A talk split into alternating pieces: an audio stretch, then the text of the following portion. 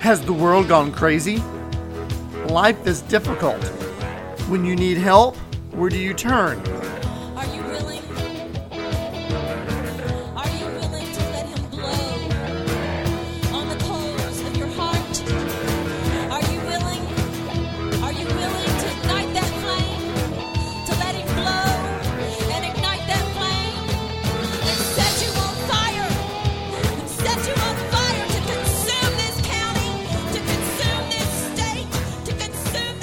Welcome to Christian Impact, impacting your life with spiritual truth. I am Dr. Kelly Blanton, and I'm sharing practical truths in the Bible that can truly change your life.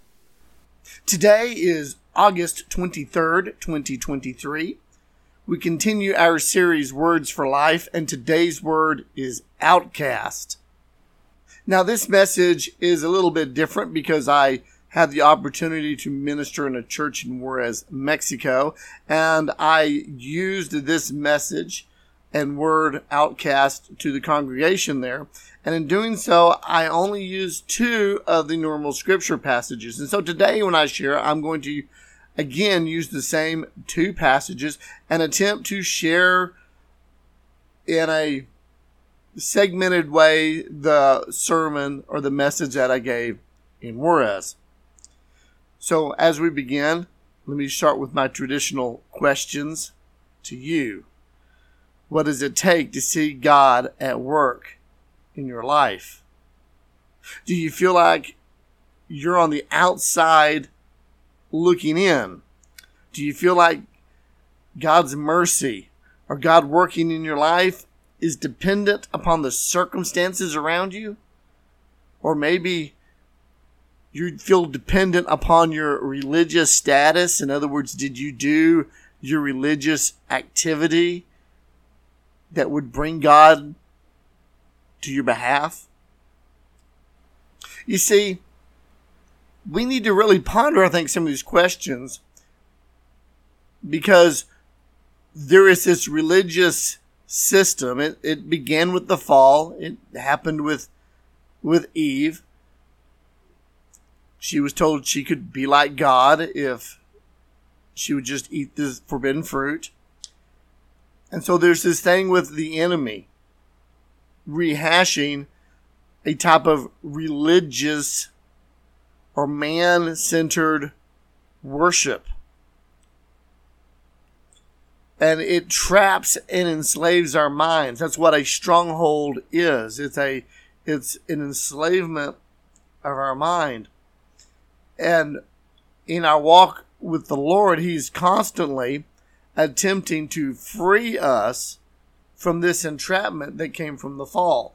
He's continually bringing deliverance, and that's why it's important for us to be in the Word of God, because the Word of God helps to literally clean our minds from this entrapment. And yet, so many of us, we feel like spiritual outsiders. Like we want God to move in our lives. We see testimonies. We see God moving in other people's lives and or in, in the church or in other places. And but we feel like we're on that outside looking in and we wonder why can't God move in my life like that? So today we're going to look at two scripture passages and I will go back and forth between the two a little bit. I'm going to read one of them all the way through, and then I'll, I'll, reference it with the second one. So if you're listening and you're looking at a Bible at the same time, you might want to put your finger or some type of bookmark in there so you can flip back and forth. If you're just listening, I want you to understand that we will be jumping back and forth between those two passages. But today, let's begin with Matthew chapter 15 verses 21 through 28. It reads Then Jesus went out from there and departed to the region of Tyre and Sidon. And behold, a woman of Canaan came from that region and cried out to him, saying, Have mercy on me, O Lord, son of David. My daughter is severely demon possessed. But he answered her not a word. And his disciples came and urged him, saying, Send her away, for she cries out after us. But he answered and said, I was not sent except to the lost sheep of the house of Israel. Then she came and worshipped him, saying, Lord, help me. But he answered and said, It is not good to take the children's bread and throw it to little dogs. And she said, Yes, Lord. Yet even the little dogs eat the crumbs which fall from their master's table. Then Jesus answered and said to her, O woman, great is your faith. Let it be to you as you desire. And her daughter was healed from that very hour. So here we go. A very well known story of Jesus and a Canaanite woman. I know many people had heard this story before in the church I was ministering to. But I was ministering prophetically, and of course things came up that were that were new. And as I ministered to it, I said, you know, this is the story of the outcast. The woman from Canaan was an outcast, and we're going to talk a little bit more about that here in a minute.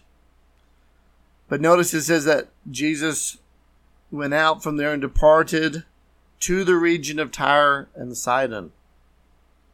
And the Canaanite woman, she came to him crying out she had a daughter that was demon possessed.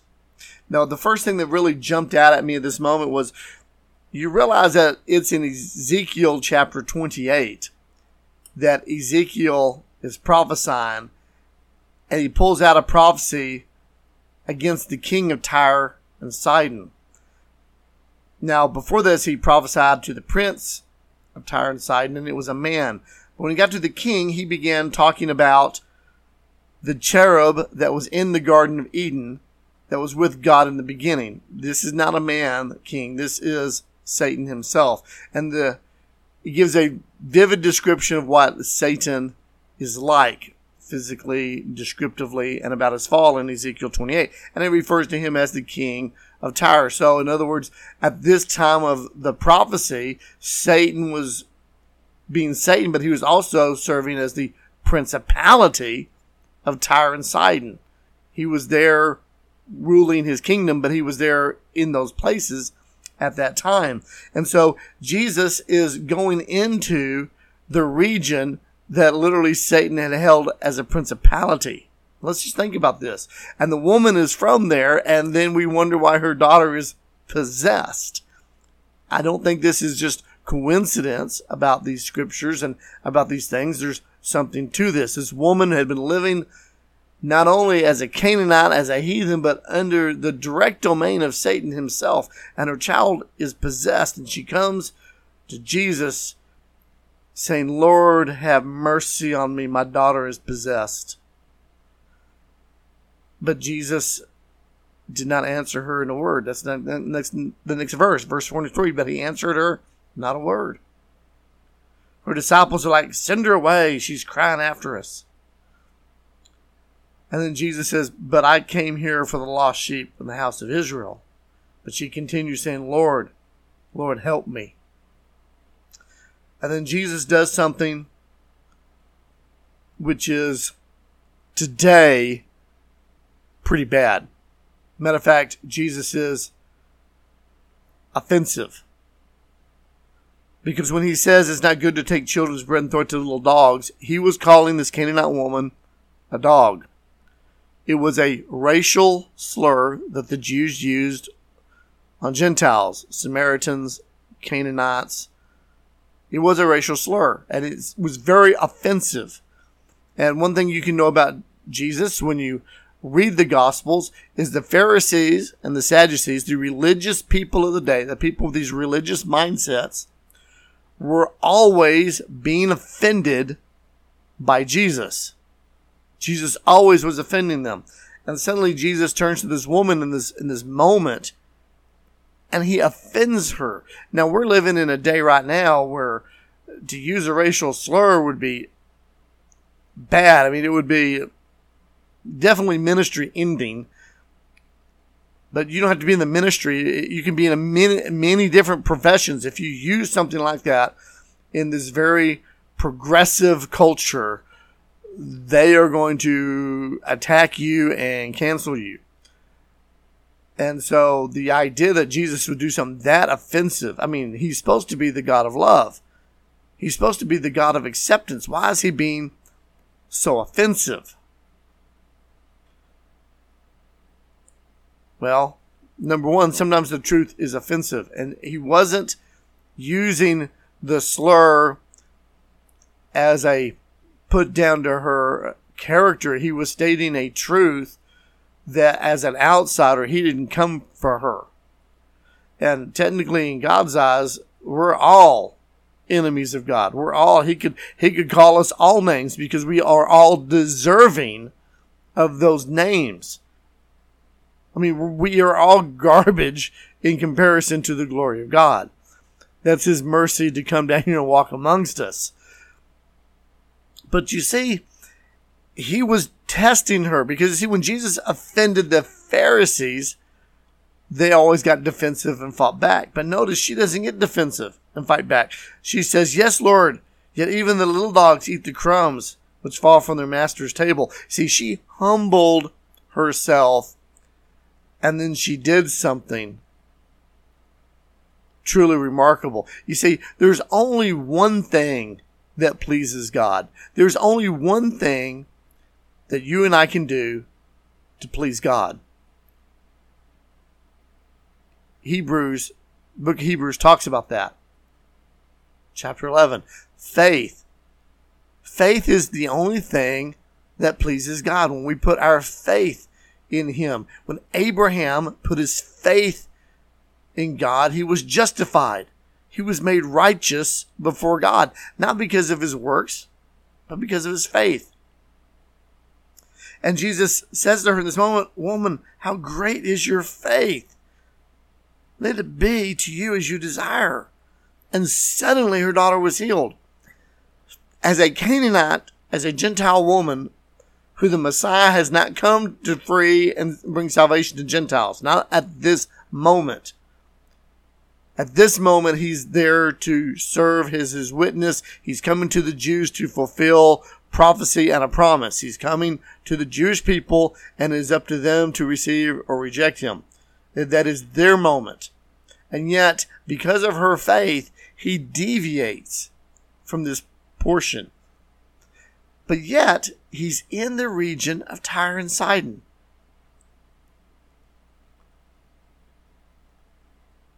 I could comment more on this, but let's get into our next scripture, Isaiah 56, verses 1 through 8. It reads, Thus says the Lord, Keep justice and do righteousness, for my salvation is about to come, and my righteousness to be revealed. Blessed is the man who does this, and the Son of Man who lays hold on it, who keeps from defiling the Sabbath, and keeps his hand from doing evil.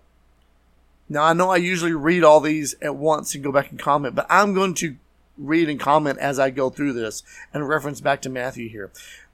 And as I was ministering in this church, I, I stopped here because this is a prophetic word. Isaiah is prophesying. This is a prophetic word. Yes, it's about the Messiah, but this prophecy is going down not just to the Messiah, but into the future, into to down to you and me. And should someone be here a hundred years later, it will be speaking the same to them. It's a prophetic word that goes forward about Jesus, but into the future. Keep justice and do righteous. Salvation is about to come. Salvation, as you are listening, is coming to you. The righteousness of Jesus is about to be revealed. And this is, blessed is the man who does this. This is you and I. You know, what is it that we're supposed to do to be blessed? Keep justice, do righteousness. We need to lay hold of it. Now, of course, this is the Son of Man lays hold of it. Jesus did lay hold of it, and salvation came to us because of that. But we could be blessed if we could grab hold of it. It says, who keeps from defiling the Sabbaths and keeps his hand from doing any, any evil. We could be blessed if we did these things. We could. Let's continue. Verse 3 Do not let the son of a foreigner who has joined himself to the Lord speak, saying, The Lord has utterly separated me from his people, nor let the eunuch say, Here I am, a dry tree. Now, let me stop right there and let's put some things in perspective because we're talking about the law. And when the Israelites had gone down into Egypt and they lived in Egypt for that long period of time, and Moses came to bring them out. These people had been living among pagans and they no longer knew right from wrong. They believed evil was good and good was evil. It's the same thing we're seeing today in our society and the changing very quickly where the world wants to tell you evil is good and all the good that you knew was evil and they're trying to flip everything upside down and this is what the, the israelites that had been living in egypt and egypt is very symbolic with the world when you live in the world it will turn your thinking upside down you no longer know what is right and wrong and the children of Israel were that way. They, what's what's truth? They, they didn't know what truth was. So God gave them the law because the law was going to tell them this is right and this is wrong. If you do right, you're blessed. If you do wrong, you suffer curse, you suffer wrath, you suffer punishment. Now, of course, we know that no one can keep the law. The law was there to teach us that none of us are righteous, none of us are good, none of us can keep it. Okay? But let's keep this in mind. I'm giving you this, this explanation because we need to understand the religious mindset that traps you, me, and other people. We want to become performance based. We want to be like Cain and Abel. Cain brought his offering from the field. It was the work of his hands. Abel just sacrificed a lamb. He didn't offer any works. He, he used the blood of a life to give to the Lord. The Lord received Abel's. He rejected Cain's. God rejects the work of our hands because we can't keep justice and do righteous. Okay, we can't do that. Now, I say all this because this passage right here talks about the foreigner and the eunuch. In the law, a foreigner could not enter in to the to the holy place. He could enter into the house of the Lord. That's why they had the court of the Gentiles. If a Gentile converted to Judaism, he could enter the court of the Gentiles, but he was a foreigner. He could not enter into the house of the Lord for prayers, petitions, things like that. Not like a normal Israelite could. He was he was outside of that.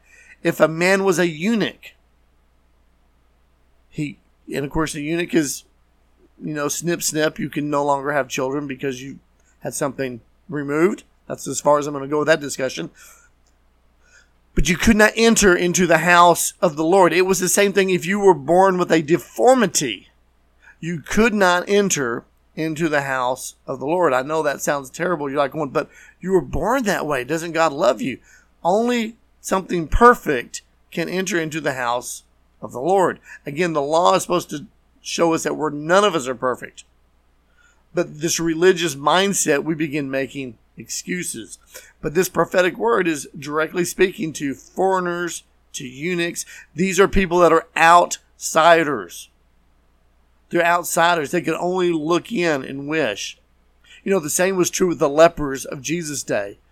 Once they caught that disease, they were outcasts. They could no longer enter the house of the Lord. They weren't even allowed in the city, even though they would they would sneak in. But when someone saw them, they'd start screaming, "Unclean, unclean!" and they, they'd run you out of town. That you were you were an outsider. You could only watch from afar. Let's continue this passage in Isaiah 56, verse 4.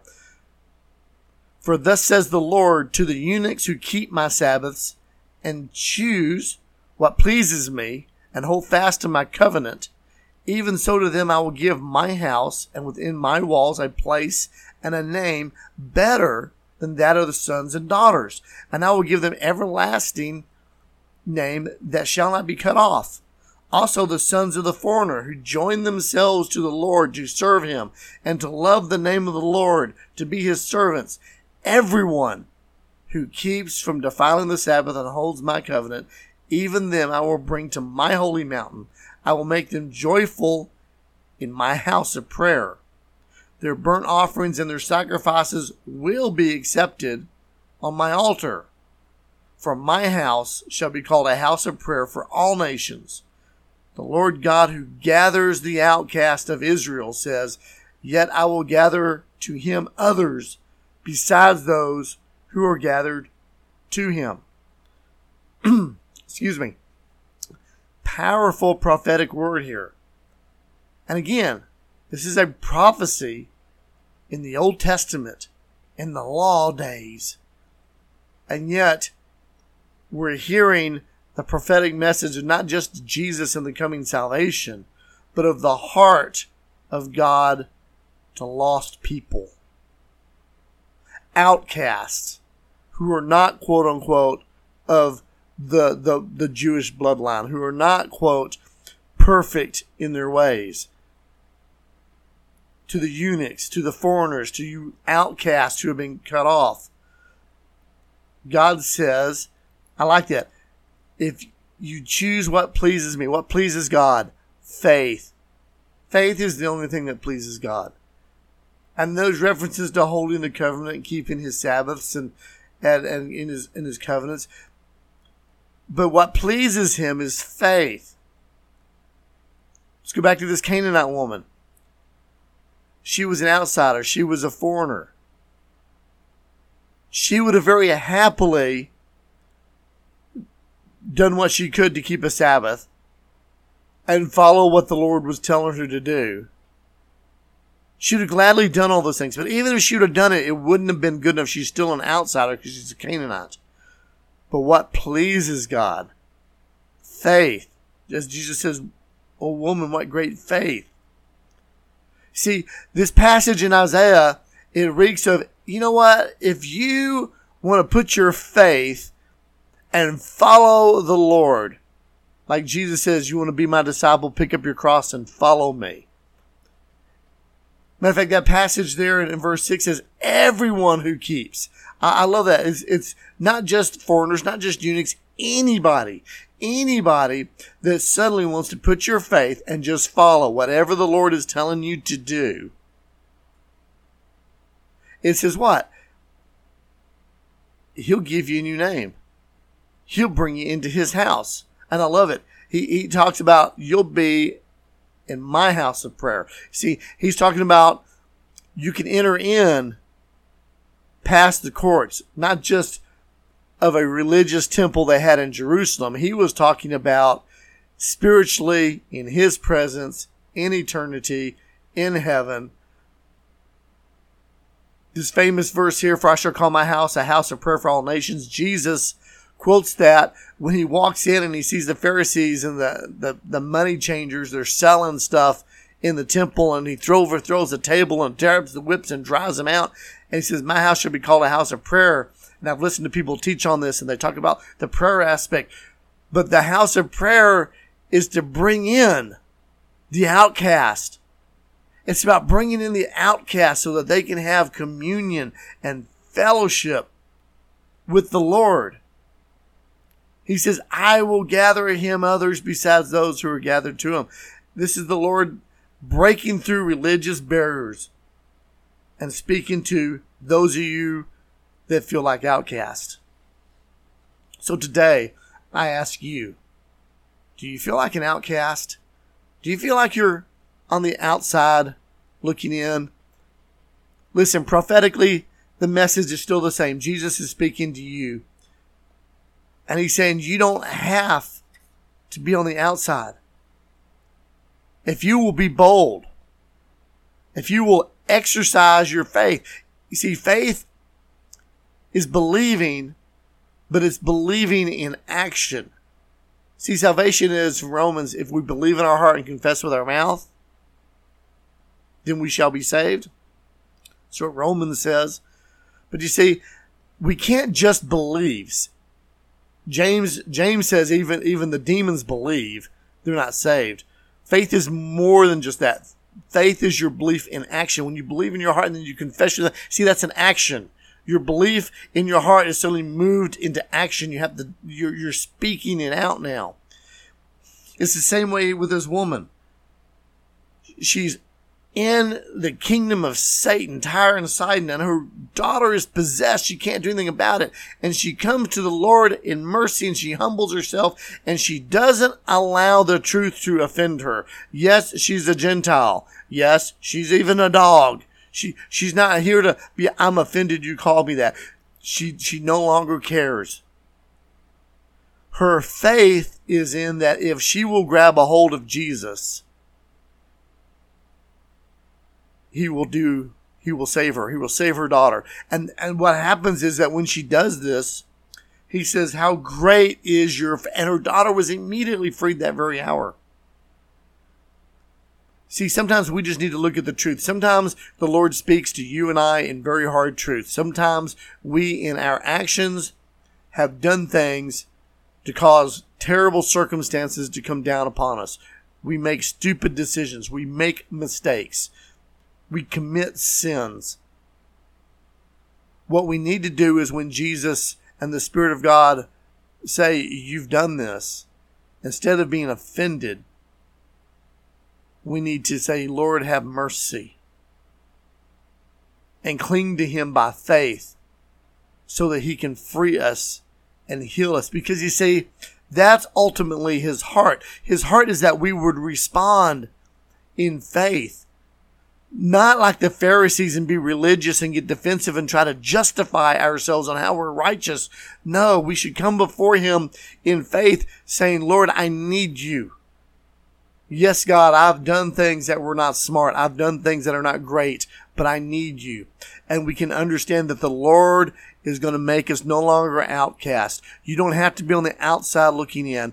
You can enter in and be friends with Him, be family with Him. You can be on the inside. You can receive the miracle you need today.